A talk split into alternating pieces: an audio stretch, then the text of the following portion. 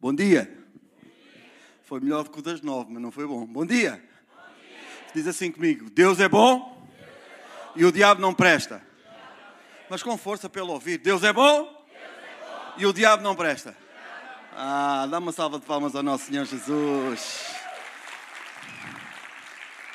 É muito bom estar aqui, queridos. Beijinhos da minha esposa, a pastora Cátia, para todos, mas como o Daniel disse bem, o pastor Daniel falou, ela tem alguém que tem que ficar a tomar conta da paróquia, e ela hoje ficou lá, e já está no culto, temos casa cheia outra vez, mas logo vamos ter o segundo culto, começamos a semana passada. Deus está a querer fazer algo novo nesta nação, e deixa-me dizer-te uma coisa, Ele conta contigo. Amém? Gostava de convidar a baixares a tua cabeça, fechares os teus olhos, e abrires o teu coração. Pai, Tu és muito bom, Senhor. Deus, mais uma vez, muito obrigada, Senhor, pela Tua presença aqui neste lugar, ó Deus. Obrigada pela vida de cada um dos meus irmãos, Deus, que está aqui presente, também os irmãos que estão lá em casa, Pai. Deus, que Tu possas, Senhor, manifestar a Tua presença na vida de cada um. Deus, eu quero, Pai, colocar, Deus, os meus pães, os meus peixinhos na Tua mão e que eles possam ser multiplicados por cada coração aqui presente, em nome de Deus. de Jesus, sacia a nossa fome. Amém, igreja? Então, queridos, é muito engraçado, assim, não teve assim muita graça, às cinco da manhã não achei muita graça, mas foi muito engraçado, não era esta a palavra que eu trazia, para eu, não era essa que eu, palavra que eu preparei ontem para trazer para vós, esta palavra Deus trouxe-me hoje, eram cinco e quatro minutos da manhã, despertou-me e eu levantei-me, e, porque já não conseguia mais dormir, e Deus ministrou muito ao meu coração de eu trazer algo que eu, creio, que, que eu creio que é muito pertinente para os dias de hoje e se Deus colocou, eu vou partilhar contigo. E tem como tema, quem sou eu quando não dá certo? Sabem, queridos, nós muitas vezes que quando está tudo bem, é fácil eu adorar a Deus, eu dizer que Deus é bom, mas quando não está tudo bem? Quando parece que nada dá certo? Quem sou eu? Eu gostava que hoje tu pudesses fazer uma, uma introspeção a ti mesmo e tu perguntares a ti mesmo, quem sou eu quando não corre bem? Quem sou eu quando perco o meu emprego? Quem sou eu quando o perco o meu casamento? Quem sou eu quando os meus filhos já não me querem acompanhar à igreja? Quem sou eu quando os meus filhos entram em algum tipo de vício? Quem sou eu quando o meu colega de trabalho foi promovido? Quem sou eu quando o meu irmão aqui na igreja é escolhido para algo que eu não fui? Quem sou eu quando a minha mãe morre sem dar tempo de me despedir? Quem sou eu quando morre um filho, um irmão, um amigo, um pai? Quem sou eu quando sou traído? Quando sou rejeitado, quando sou criticado, quando sou abandonado? Quando nada faz mais sentido? Quem sou eu quando tudo dá errado? Hoje eu quero usar alguém na Bíblia que de repente tudo o que tinha, tudo o que ele era, foi por água abaixo. Eu quero usar este homem que de repente, de um momento para o outro, tudo dá errado. Mas mesmo assim, não deixou de ser a mesma pessoa para Deus. Quem adivinha? Este foi fácil. Jó, o nosso amigo e companheiro Jó. Muitas vezes nós falamos assim, ah, Senhor, dai-me a paciência de Jó. Assim, tem cuidado quando abris a tua boca a dizer isso. Porque até fica bem, não é? Só que a gente de vez em quando diz umas coisas da boca para fora que a gente não está, não está bem a noção do que nós estamos a dizer. Porque a paciência de Jó foi algo que foi levado ao limite. E eu gostava aqui, quem de nós nesta sala teria essa paciência de Jó? É algo muito... muito exigente essa paciência de Jó.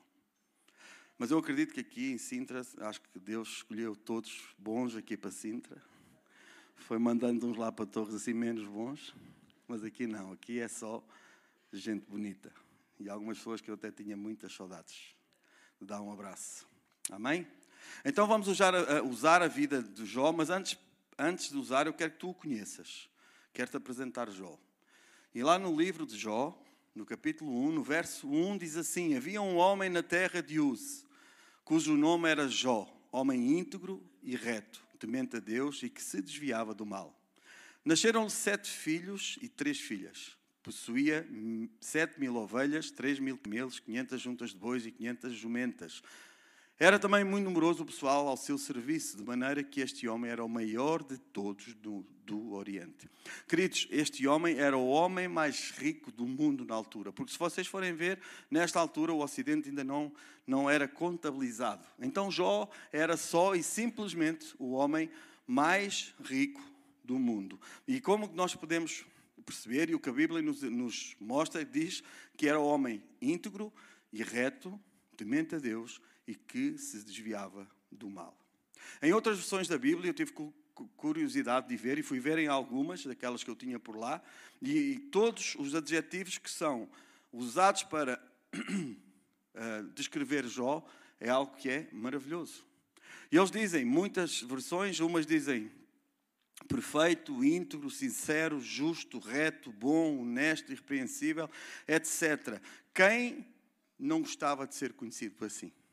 Quem não gostava quando te falassem de ti, te dissessem esta série de adjetivos que te vão uh, caracterizar? Sendo conhecido por toda a gente, ainda por cima está no livro, no livro mais vendido do mundo, com a minha descrição por estes lindos adjetivos. Queridos, eu ansiava muito ser lembrado por eles. Eu anseio muito ser reconhecido por este tipo de adjetivo, pois é isso que nós devíamos todos fazer enquanto cristãos e crentes. Amém? E o que a Bíblia nos mostra é que um homem buscava a santidade não só para si, mas também para os seus filhos. Na continuação do, do livro, no, capítulo, no verso cinco, diz assim: do corrido turno de dias dos seus banquetes, chamava Jó os seus filhos e os santificava. Levantava-se de madrugada e oferecia holocaustos segundo o número de todos eles. Pois dizia, talvez tenham pecado os meus filhos e blasfemado contra Deus em seu coração. E assim fazia Jó continuamente. E eu digo, uau, que exemplo brutal de um pai que cuida dos seus filhos. Jó percebeu nitidamente o que é ser, o que é, o que é os filhos na nossa vida, que são a herança do Senhor. E ele cuidava da sua herança de uma forma sobrenatural. E eu tenho que fazer esta pergunta nesta manhã, a nós que somos pais. Quantas vezes tu te levantaste de madrugada para interceder pela vida dos teus filhos? Aqui Jó não só se levanta para interceder pelos filhos, como ele, diz a Bíblia, fazia holocaustos. Era uma coisa demorada, não era uma coisa de, de repente, não era uma oração, Senhor, abençoa o meu filho na escola, em nome de Jesus, amém. Aquela oração mecanizada que nós vamos fazendo, consoante os anos vão passando, nós vamos, nós vamos quase criando chavões de oração. O meu filho Miguel é muito engraçado, porque ele cada vez que ora pelo, pela nossa refeição, é sempre, mas é sempre, sempre igual. E o João goza com ele porque ora ao mesmo tempo as palavras que o irmão vai usar. Porque ele, se quiser mudar, ele não é capaz, porque aquilo mecanizou. Mas é bênção, mas quando ele foi para casa, ele vai orar. Não é? Nós vemos a família da Dadá sempre com aquela canção muito engraçada que eles metem, que toda a igreja fica a conhecer a canção deles, quando eles abençoam os alimentos. E eu digo-vos uma coisa, e já disse, não é, Dadá? Eu amo a vossa família porque vocês realmente são, são espetaculares todos juntos. Deve ser uma confusão enorme, mas são espetaculares. É preciso ter... Eu tô, eu, sabes, sabes quem é que eu me lembro às vezes, Dadá? É agora quando vier o teu genro para, para Damares. Tem que ser escolhido, aquele ali. Aquele ali, quando entrar ali, vai para ter uma peneira. Meu Deus. Eita! Amém, igreja? Então, nós vemos isto, querido, que maravilhoso.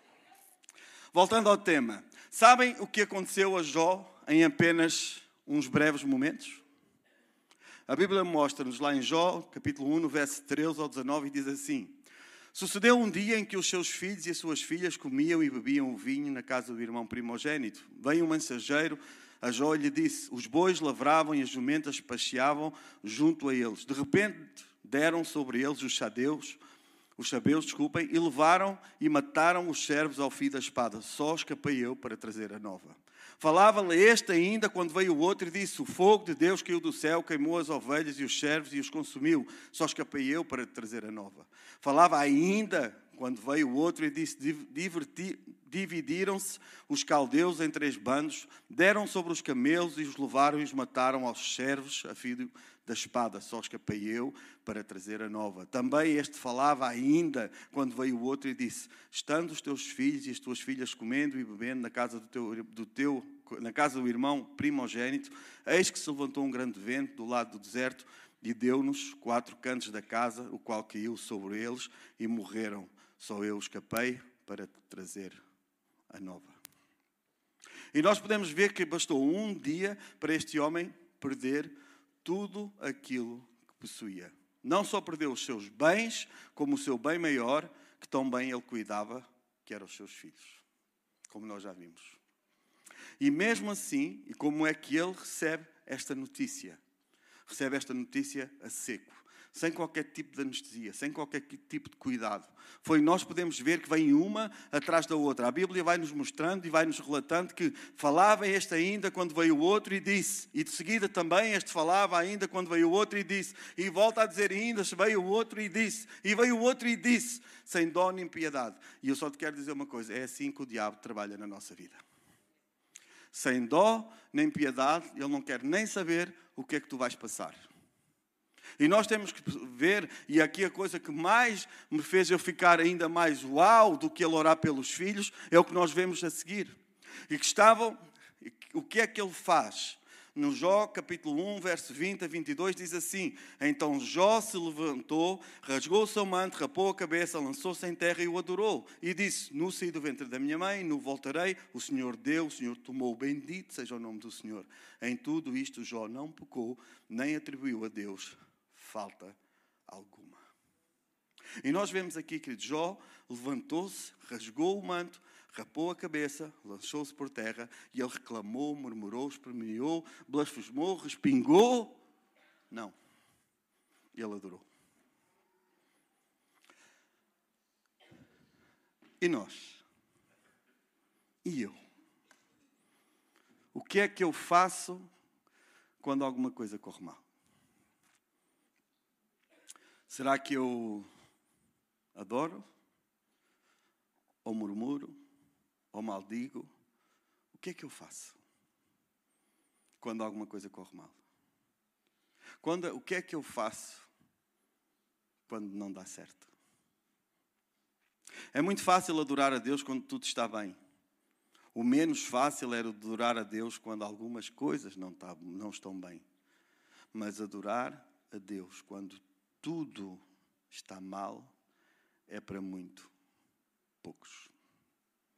Por isso a Bíblia nos mostra e nos diz e descreve este homem como um homem perfeito, íntegro, reto, bom, justo, sincero, honesto, irrepreensível, etc, etc, etcétera. Mas muitas das vezes são estes homens como Jó que Deus usa para envergonhar o diabo, aumentar a fé daqueles que o rodeiam.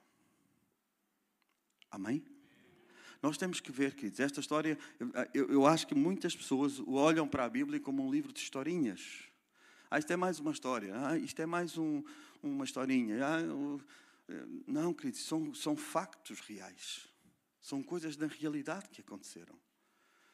Queridos, nós temos que, nós temos que acreditar, se está na Bíblia, é verdade.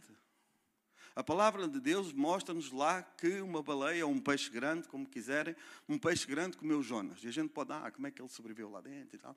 Não, mas se a Bíblia diz, eu acredito.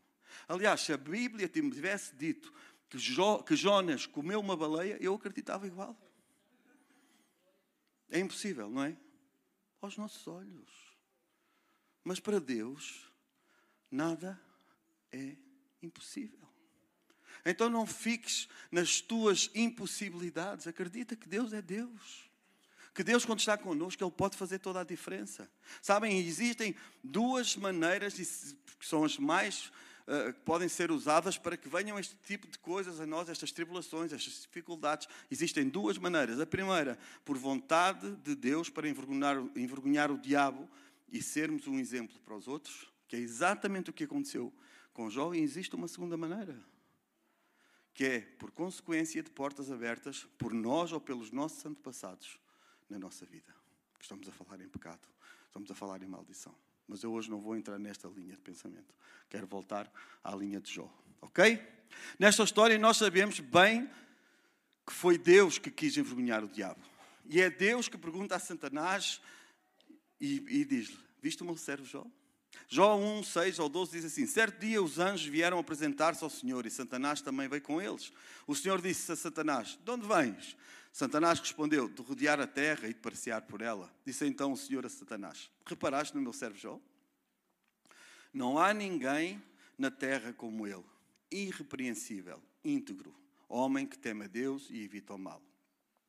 Será que Jó não tem razões para temer a Deus? Respondeu Satanás. Acaso não puseste uma cerca em volta dele, da família dele, em tudo o que ele tem? Tu mesmo tens abençoado tudo o que ele faz, de modo que todos os seus rebanhos estão espalhados por toda a terra. Mas estenda a tua mão e fere tudo o que ele tem, e com certeza ele te amaldiçoará a tua face. O Senhor disse a Satanás, pois bem, tudo o que ele possui está nas tuas mãos. Apenas não encostas um dedo nele. Então Satanás saiu da presença do Senhor. E agora deixa-me só abrir aqui um parêntese.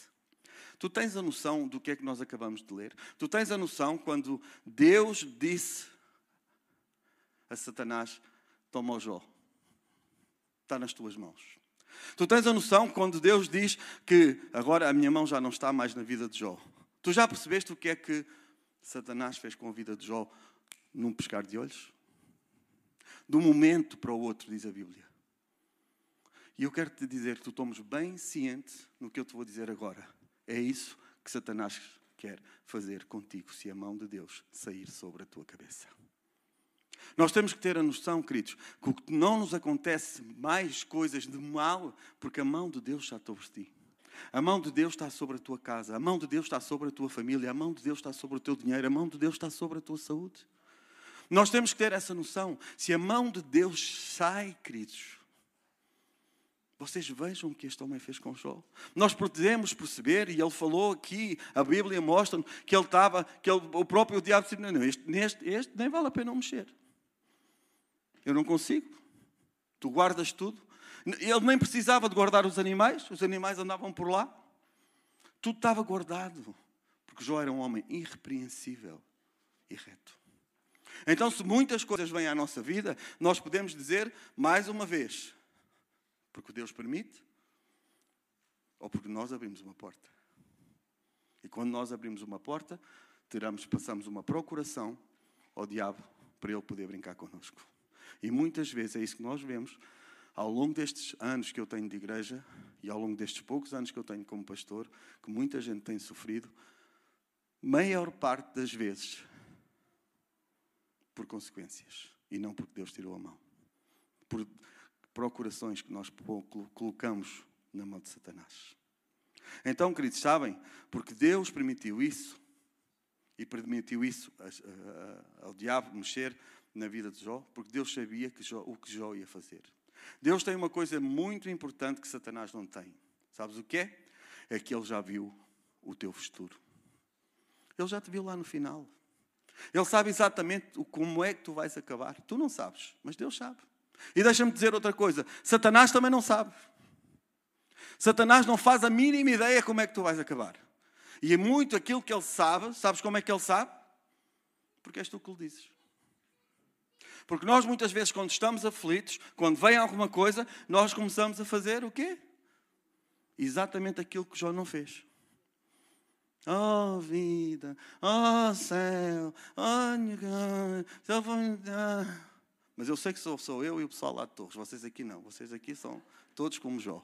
Parece que estou a ver vocês a rasgar as mantas, rapar a cabeça, cara no chão e adorar ao Senhor. Por isso é que vocês são tão lindos e abençoados. Queridos, ouçam. É muito importante nós termos esta, esta, esta noção do que é que acontece. Sabem, queridos, nós temos que ver que o diabo só vai usar coisas, aquilo que ele tiver uma brecha para ele poder entrar na tua casa, na tua vida. Muitas vezes nós, em vez de chegarmos aos pés do Senhor e, e chorarmos ali para Ele, não, nós vamos para as redes sociais. Nós vamos para, para amigos que não nos vão acrescentar nada. Nós só estamos a informar o Satanás daquilo que nós estamos a passar.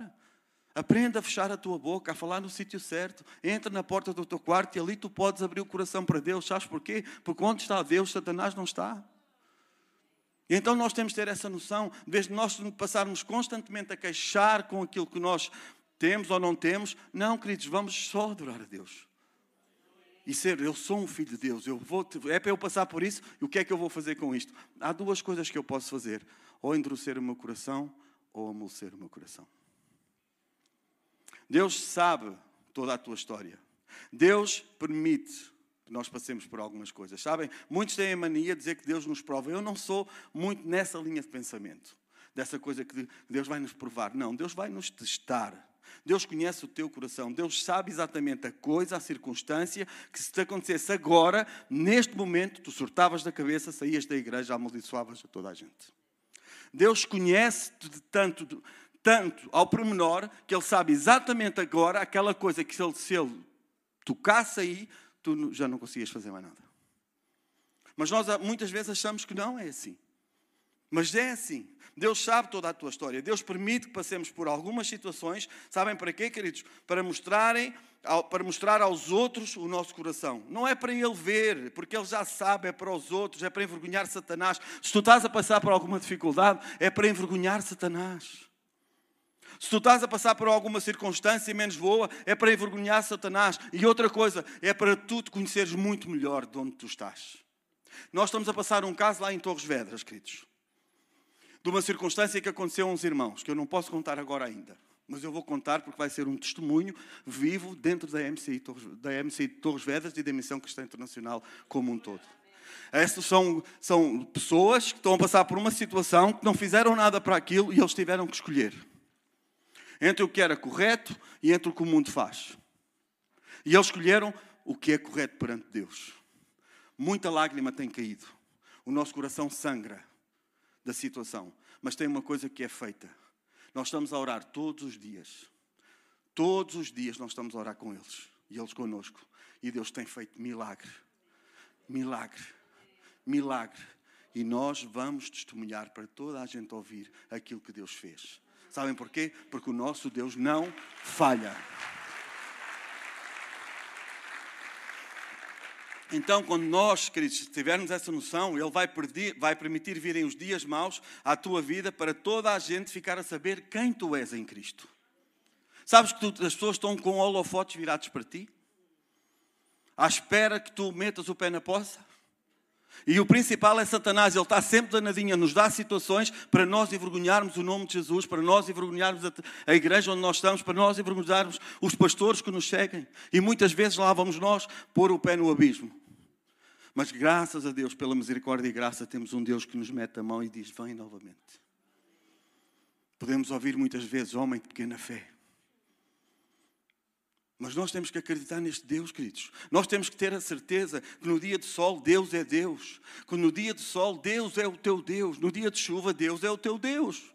No dia de, de fartura Deus é o teu Deus. No dia de escassez Deus é o teu Deus. No dia da saúde Deus é o teu Deus. No dia da doença Deus continua a ser o teu Deus. No dia que Ele fizer Ele é Deus. No dia que Ele não fizer Ele continua a ser teu Deus. E há um louvor que diz assim, se Deus fizer, se não fizer, se a porta abrir, mas se fechar. Deus é lindo. Sabem o que é que eu gosto quando meto vocês a cantar? É que eu sei que há gente que canta pior do que eu. Porque o meu filho está sempre a ralhar comigo, oh, pai, não cantes, pai. Sabem que eu sonho de noite. Estou com uma viola a tocar e a cantar. Mas depois acordo. Mas graças a Deus que Deus dá dons a quem canta. Está a irmã Doce que está aqui a cantar. Não sei onde é que ela está. Ela de manhã. Ela estava cá de manhã. Estava cá no primeiro culto. Meu, esta, esta, como é ela se chama, Daniela? Liliana? Meu, vocês veem a intensidade que ela canta.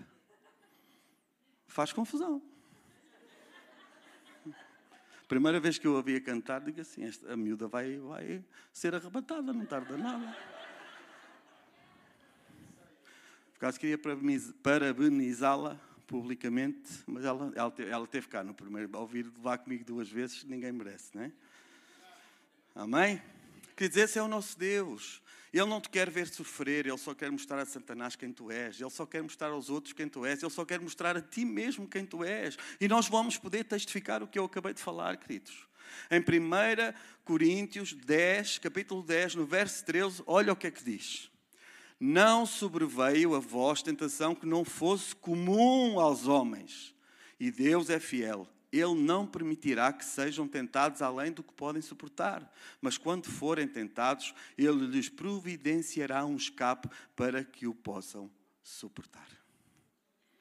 Ouve, tu está difícil. Quem aqui tem uma situação bem difícil? Que acha que é bem difícil? Levanta assim a sua mão. Um, muitos, bênção. Sabes o que é que eu te quero dizer hoje? É normal. É comum. Está aqui. Foi o que nós lemos. Olha, Elias também se foi enfiado dentro da, lá da, da, da toca, na caverna. Obrigado, irmã. Que a gente de vez em quando engalha, tem que lá assim empurrar. Lá na caverna, a pensar que ele era o... E Deus também, vai lá, que estão lá mais setenta como tu, para continuar a obra. Deus está-nos a dizer, eu não estou a minimizar o que tu estás a passar. Não fiques triste comigo. Só estou-te a dizer, é que há mais gente que está a passar. E também só te quero dizer que se Deus permitiu, é que tu tens músculos espirituais para aguentar. Amém. Então não focalizes onde não deves focalizar. Focaliza-te no alvo, no foco. Pedro, se não tivesse tirado os olhos de Jesus, tinha-lhe dado um grande abraço naquele dia. Sabem aonde? A andar sobre as águas. Só que Pedro olhou para o lado, para o vento, para o mar. E é isso que nós muitas vezes fazemos. Nós estamos no caminho certo. Quantos de nós estamos no caminho certo? E de repente vem um dia mau e nós... Lá vamos nós. Então não tenhas medo. Não tenhas dúvida. Porque Deus diz que mesmo que forem, quando forem tentados, Ele lhes providenciará um escape para que possam suportar. Amém, igreja?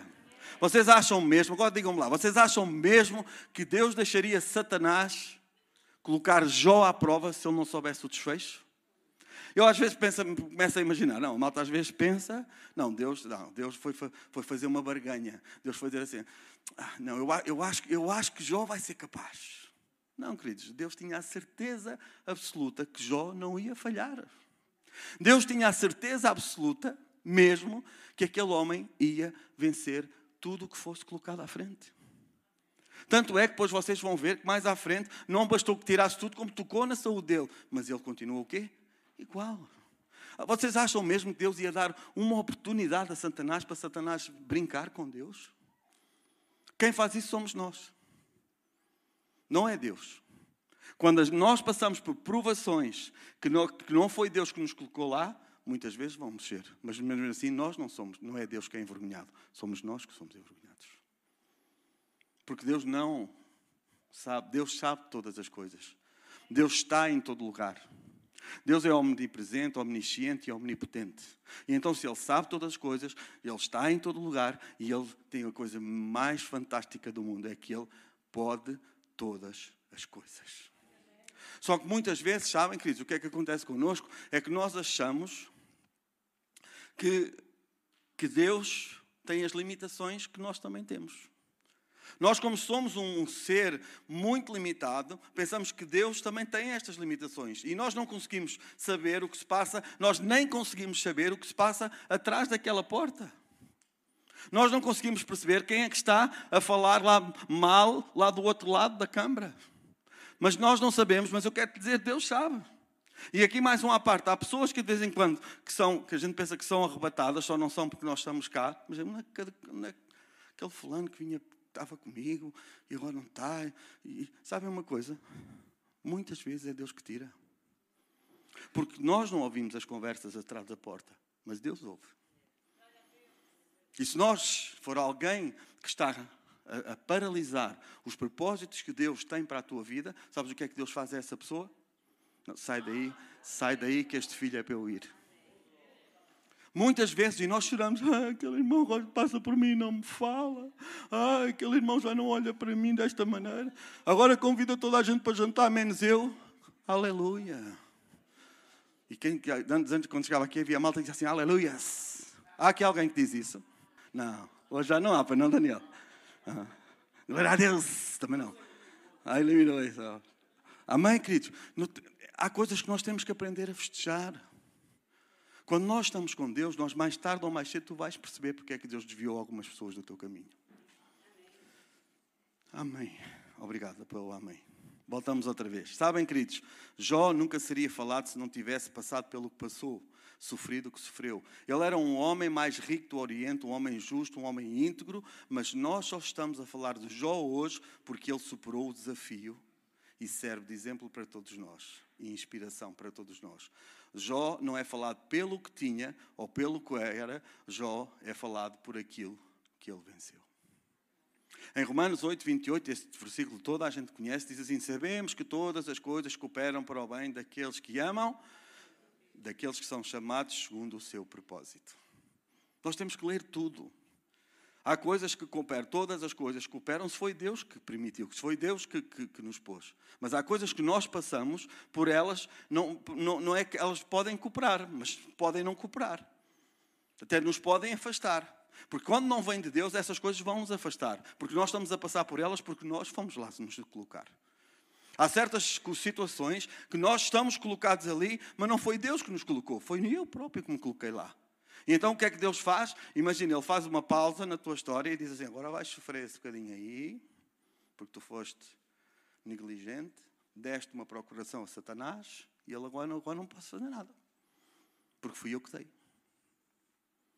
Porque vocês nunca se esqueçam de uma coisa, que nós não podemos tirar, e aqui não estou a exaltar o capitão, hein? Mas não se esqueçam uma coisa, o próprio Jesus, quando Satanás lhe disse, prostra-te aos meus pés e eu te dou isto tudo. Deus disse o quê? O que é que Jesus disse? É crente, irmã. Tá. Ele não disse, vai-te embora, mentiroso. Não, eu, Deus, isto é tudo do meu pai. Não, queridos. Porque Satanás opera na terra. Tem poder na terra. E muita gente prostra-se a Satanás. E pensa que está a ficar... Só que no dia do juízo vai haver o lago de enxofre. Não é uma historinha, queridos. Nós temos de ter muito cuidado. E há procurações que eu e tu pomos na mão de Satanás e Deus não pode nem... Se Jesus tivesse ajoelhado... Só que Ele não se ajoelhou e nós também não. Amém? Amém. Nós somos filhos do Deus vivo. Nós gostamos, queridos, muito... Não, desculpem, nós não vamos ser lembrados pelo dinheiro que ganhamos. Nós vamos ser lembrados pelos vales que nós passarmos. Tu vais ser lembrado por tudo e sempre, quando, como Jó foi. A tragédia veio, mas Deus nos livrou e isso chama-se testemunho vivo. Diz-me uma coisa, se Jesus fosse àquela cruz, levasse sobre Ele todos os nossos pecados e morresse, achas que seria o suficiente? Não era o suficiente, queridos. Ele teve que ressuscitar de novo. Ele teve que voltar à vida. E nós temos que ter essa noção. Nós não podemos, nós temos que chegar a fazer as nossas coisas até ao final. Não é desistir no meio tempo, não é desistir quando vem a carga, não é desistir quando vem o peso, não é desistir quando vem uma má circunstância, não é desistir quando vem uma doença. Não, queridos, é até ao fim. Glorificar o nome de Deus até ao fim e nós vamos ser levantados como Jesus também foi. Porque Ele cumpriu aquilo que era para cumprir. Vocês já perceberam, isto é mais um à parte, vocês já perceberam que ninguém tem o poder da vida a não ser Deus? A palavra de Deus diz-nos que nós não podemos acrescentar nem um côvado, nem um segundo ao percurso da nossa vida. Mas vocês já perceberam que nós nem um segundo podemos tirar a nossa vida? Que é uma decisão que é nossa. Conhecem alguém que se matou? Não? Não? Então existe isso.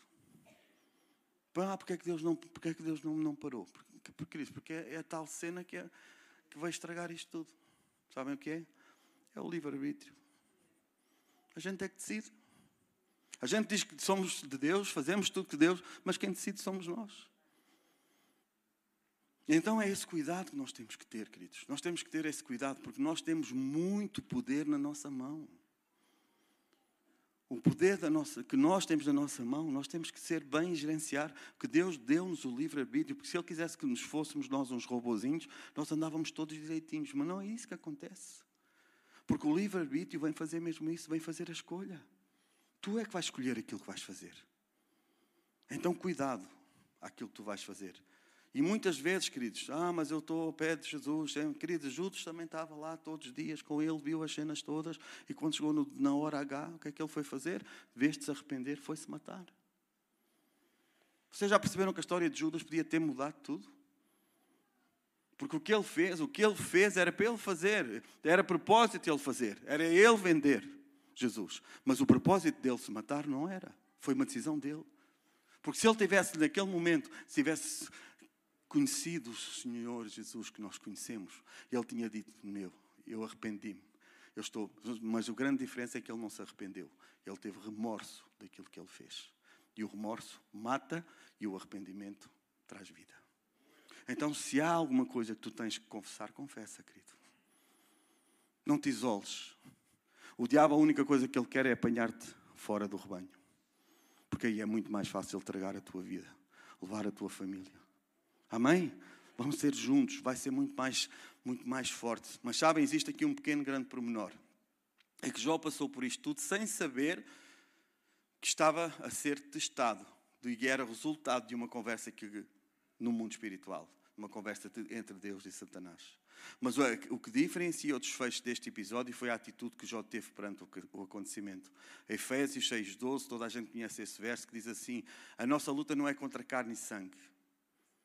E vejam, e vejam com a certeza a resposta dele. Jó disse no capítulo um, no verso vinte e um, diz assim: no saí do ventre da minha mãe e no voltarei, porque o Senhor deu e o Senhor tomou. Bendito seja o nome do Senhor. Um dos maiores objetivos da nossa vida, queridos, de crente, é nós deveria ter a fome de alcançar a maturidade, a fome de nós sermos maduros e deixarmos de ser crianças mimadas, que continuam ano após ano dentro da igreja e a ficar magoadinhos com muitas coisas que já não fazia sentido nenhum. A palavra de Deus em primeira Coríntios treze, onze diz assim: quando eu era menino, falava como menino, sentia como menino, pensava como menino, mas quando cheguei a homem, desisti das coisas próprias para menino. Desistir das coisas de menino é de maturidade, queridos. Quem desiste das coisas, há coisas que já não podem, a gente já não pode ir atrás delas, porque vão ser constantes e cada vez que tu te fores magoar, vai aparecer a mesma coisa, na mesma circunstância, porque tu continuas no mesmo sítio. Nós vamos ter a vida, queridos. A palavra de Deus diz que nós vamos passar por muitas tribulações. A palavra de Deus, o Evangelho, temos assim, acabou o tempo do Evangelho do barato. Já não há barato. A palavra de Deus é clara. Neste mundo tereis aflições. Lá em Isaías diz, quando passares pelas águas, elas não te submergirão. Quando passares pelo fogo, não te queimarás. Querido, tu vais passar. Não diz, se passares. Vai acontecer. Vai haver o dia mau na tua vida. Mas não podes esquecer que Ele é contigo. Quer, onde quer que tu estejas. É só nós tomarmos posse disso.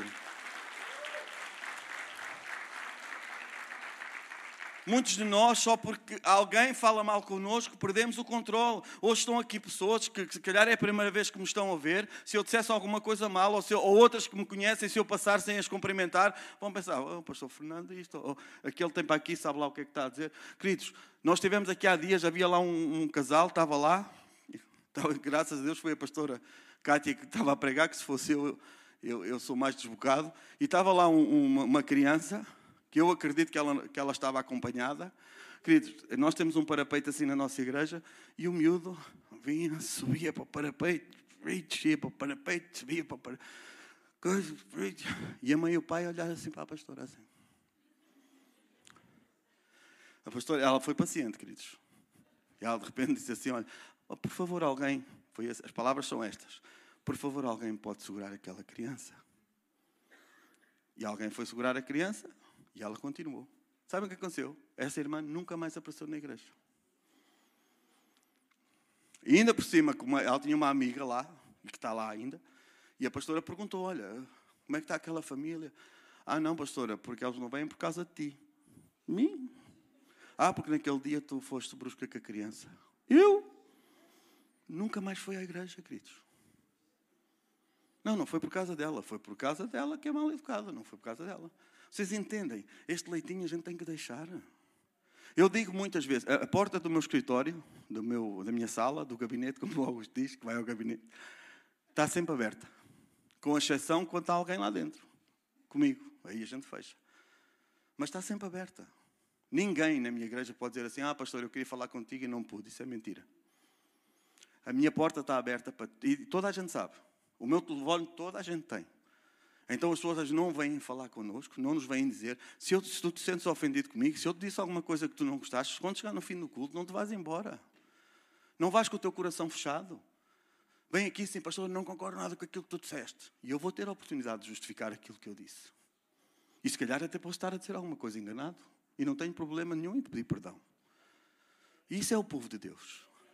Como é que existem pessoas dentro da igreja que o A não fala com B? Queridos, vocês têm que se converter. Não é vir à igreja só. Vir à igreja não traz salvação. Amém? Então, queridos, nós temos que ter essa noção exatamente. Só porque perdemos o emprego, o cargo, o carro, colocamos Deus em causa. Mas a grande diferença de Jó, que ele era um homem maduro. Ele diz, o Senhor deu, o Senhor tomou. Ele não diz que o Senhor tirou. Muitas das vezes, sabem porque é que nós reclamamos quando nós perdemos alguma coisa, Daniel? Vou dizer outra vez, duas vezes, já te calhar, quero falar contigo, já te disse há bocado. Estou a brincar, Daniel é uma benção. Porque as pessoas não acreditam que foi Deus que deu. Sabem porquê? Quando eu tomo a PlayStation dos meus filhos, hoje em dia já, eles já estão grandes, mas agora... Mas mesmo assim, o João aqui há pouco, te... aqui há pouco tempo pôs o pé na argola, foi coisa simples, hein, querido? Ele não, não fez... Foi coisa de filho de pastor, que eles são coitadinhos, sofrem mais que os outros. E eu disse, passa a pregar o telemóvel. Que isso é, para matar um miúdo agora é tiras-lhe o telemóvel. Ele... Como é que ela...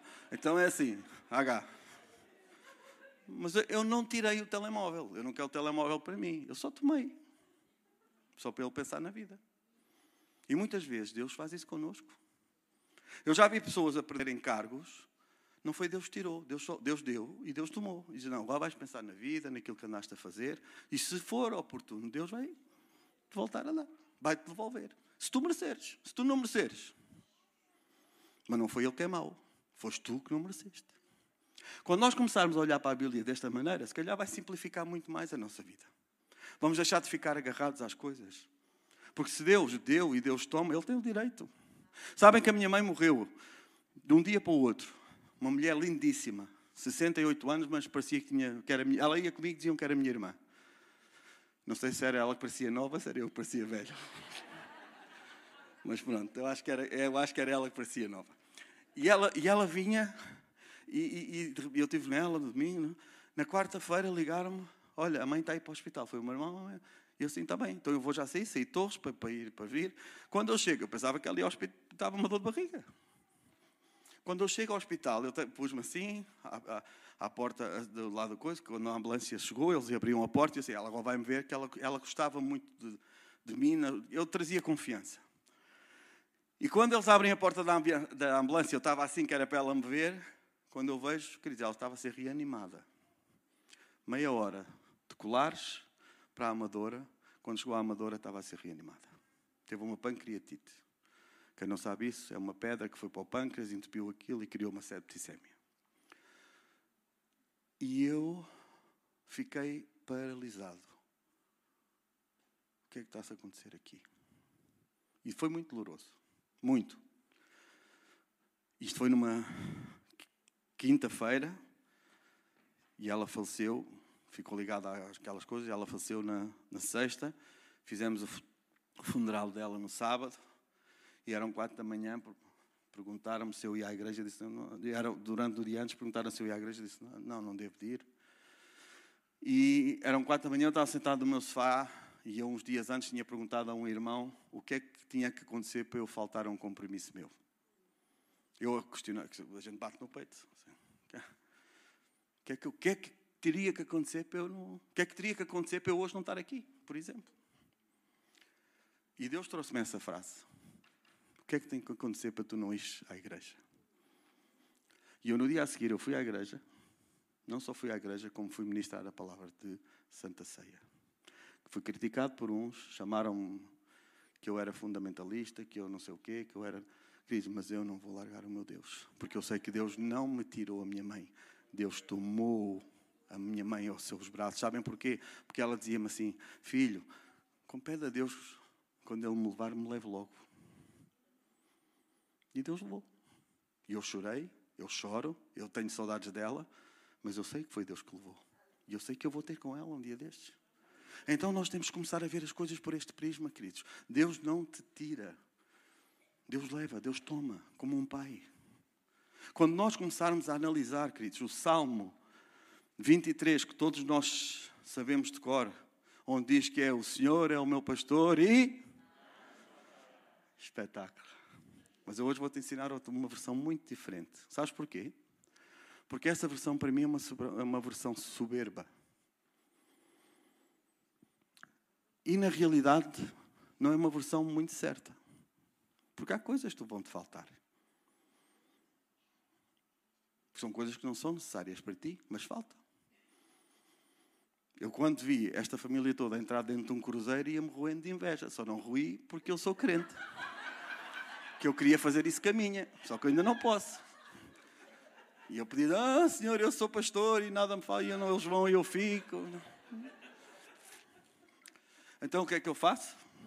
E eu vou-te ensinar uma nova versão, que também há Bíblias com esta versão, por isso é que eu te vou ensinar. Que eu não estou a acrescentar nada na Bíblia. Então vão dizer que eu sou herege. Diz assim comigo: o Senhor é o meu pastor e de nada eu sinto falta.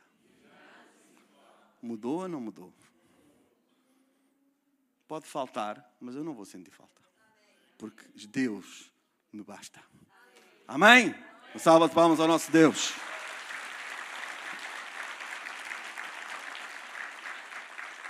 Quantos, quando cumprimos princípios, Deus cumpre promessas. As coisas pioraram na vida de Jó, mas não temos tempo para esmiuçar essa parte, senão vocês não almoçam hoje. Jó fica sozinho, a sua esposa ainda por cima o convida a amaldiçoar a Deus e a se matar. Aquela que deveria ser a sua ajudadora foi aquela que queria ser pedra de tropeço, mas graças a Deus que Jó era um homem de Deus e que a sua fidelidade nunca foi abalada. Queridos, Jó alcançou algo que nunca tinha alcançado. Jó quarenta e dois, no verso cinco, diz assim: eu conhecia-te só de ouvir falar, mas agora os meus olhos te veem. E nós podemos ver o desfecho que diz assim: e com ele cumpriu os princípios e alcançou a promessa. Em Jó quarenta e dois, no verso doze e treze, diz assim: assim abençoou o Senhor o último estado de Jó, mais do que o primeiro, porque veio a ter catorze mil ovelhas, seis mil camelos, mil juntas de bois, mil juntas de jumentos. Também teve outros sete filhos e três filhas. E no verso dezassete diz: então morreu Jó, realizado, velho e farto de dias. Veio a provação, mas Jó alcançou aquilo que todos nós queremos alcançar. Deixa-me só te, para terminar, eu quero fazer um... Gostava de meditar aqui, uma pequena meditação contigo. Se agora, de repente, nós temos que... Sabem que nós temos que, volta na volta, eu faço isso muito comigo, que é eu avaliar a minha crentez. Onde é que está o meu nível de crente? Se está forte, se está fraco, se está mais ou menos... E nós, eu hoje quero fazer uma meditação contigo para nós avaliarmos, porque se nós estivermos bem fortalecidos em Deus, vai, vamos ter um comportamento que Jó teve. Se nós estivermos uh, pouco fortalecidos em Deus, vamos ter um, um, um desfecho como Pedro teve quando afundou nas águas. Até acontecem uns salpicos de coisas. A gente até deu um passinho na água, mas depois afundou. Mas se nós estivermos completamente desligados de Deus, poderá-nos acontecer o que aconteceu com Judas. Então eu quero te convidar a que tu possas meditar nisto comigo. Se agora de repente, imagina comigo, o pessoal todo desaparecia tudo. Toda a gente. Ficava só tu. Tu e milhões de clones teus. Iguaizinhos a ti. Exatamente aquilo que tu és, aquilo que tu sentes. Se tu, e, e agora a reflexão que eu quero que tu faças é, já conseguiste imaginar tu sozinho no mundo? Estás sozinho que não estás acompanhado. Não estás sozinho, estás acompanhado por ti mesmo. Para uns ia ser uma chatice, para outros ia ser uma alegria. Certo? Agora imagina, nesse cenário, tu estás, tu e mais milhões de ti, se toda a igreja de Jesus fosse uma multiplicação de ti mesmo, que igreja seria essa? Vamos-te avaliar como crente, como cristão? Queres-te avaliar? E aí, foi fraco. Sabem, quando a gente, a gente quando olha para nós é um problema. Sabes, nós temos sempre uma opinião sobre os outros. Mas se os outros não existissem, o que é que tu mesmo dirias a ti próprio? Quantas vidas seriam salvas esta semana, se fosses só tu? Quantas igrejas estariam abertas se a igreja dependesse de ti? Até onde chegaria o Evangelho? Será que alcançaria a porta do teu vizinho? Ou nem aí chegava? Aquilo que tu ofertas, se chegaria para sustentar a igreja de Jesus? Aquilo que tu fazes, chegaria para manter a igreja de Jesus em funcionamento? E aquilo que tu tens, seria colocado ao serviço da casa do Pai? As contas da igreja seriam pagas a horas? E o louvor da igreja? Conseguiria levar, chegar com um aroma suave às narinas do Pai? Se fosse com ela, conseguia. Já estive aqui a falar de ti. Depois eles contam, vais ver a gravação. Foste embora, perdeste a bênção. És uma bênção, Lidiana. Inspiras. A tua pregação chegaria para alimentar uma igreja de Jesus? Sabendo que essa pregação e essa igreja és tu mesmo? Aquilo que tu pregas, será que te vai converter? Diz assim comigo, é forte. E os cultos? Seriam avivados? Ou monótonos? Apaixonantes ou entediantes? A tua postura corporal, quando louvas a Deus, é assim? É assim? Ou é assim? Qual é que seria? Numa igreja inteira.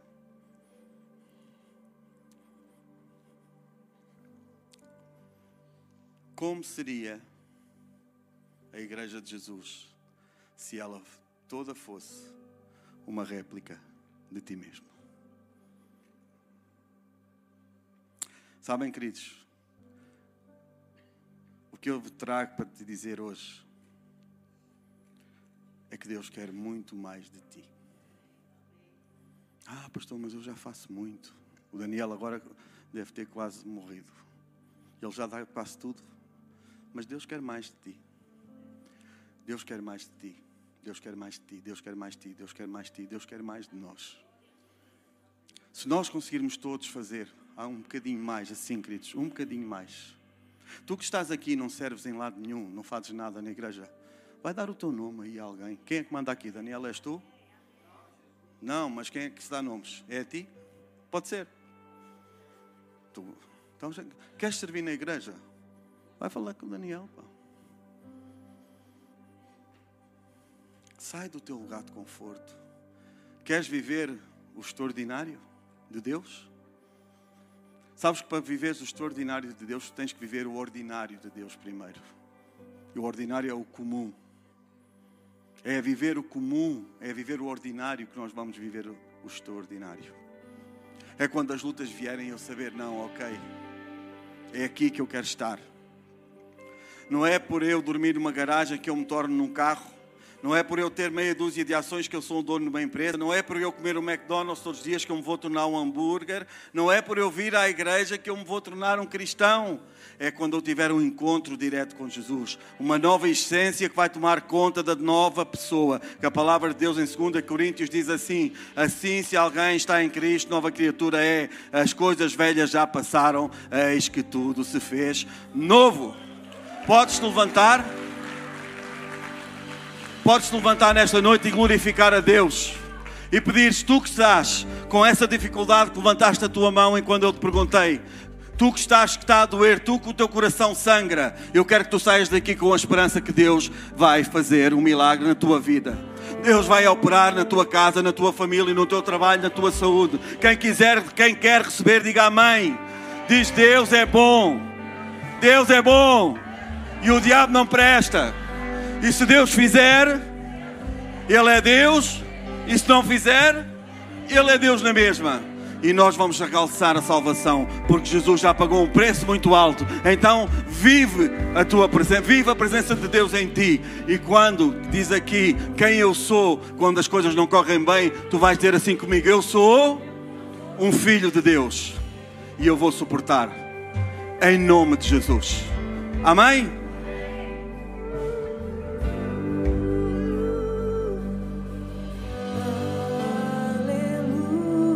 Adoro ao Senhor.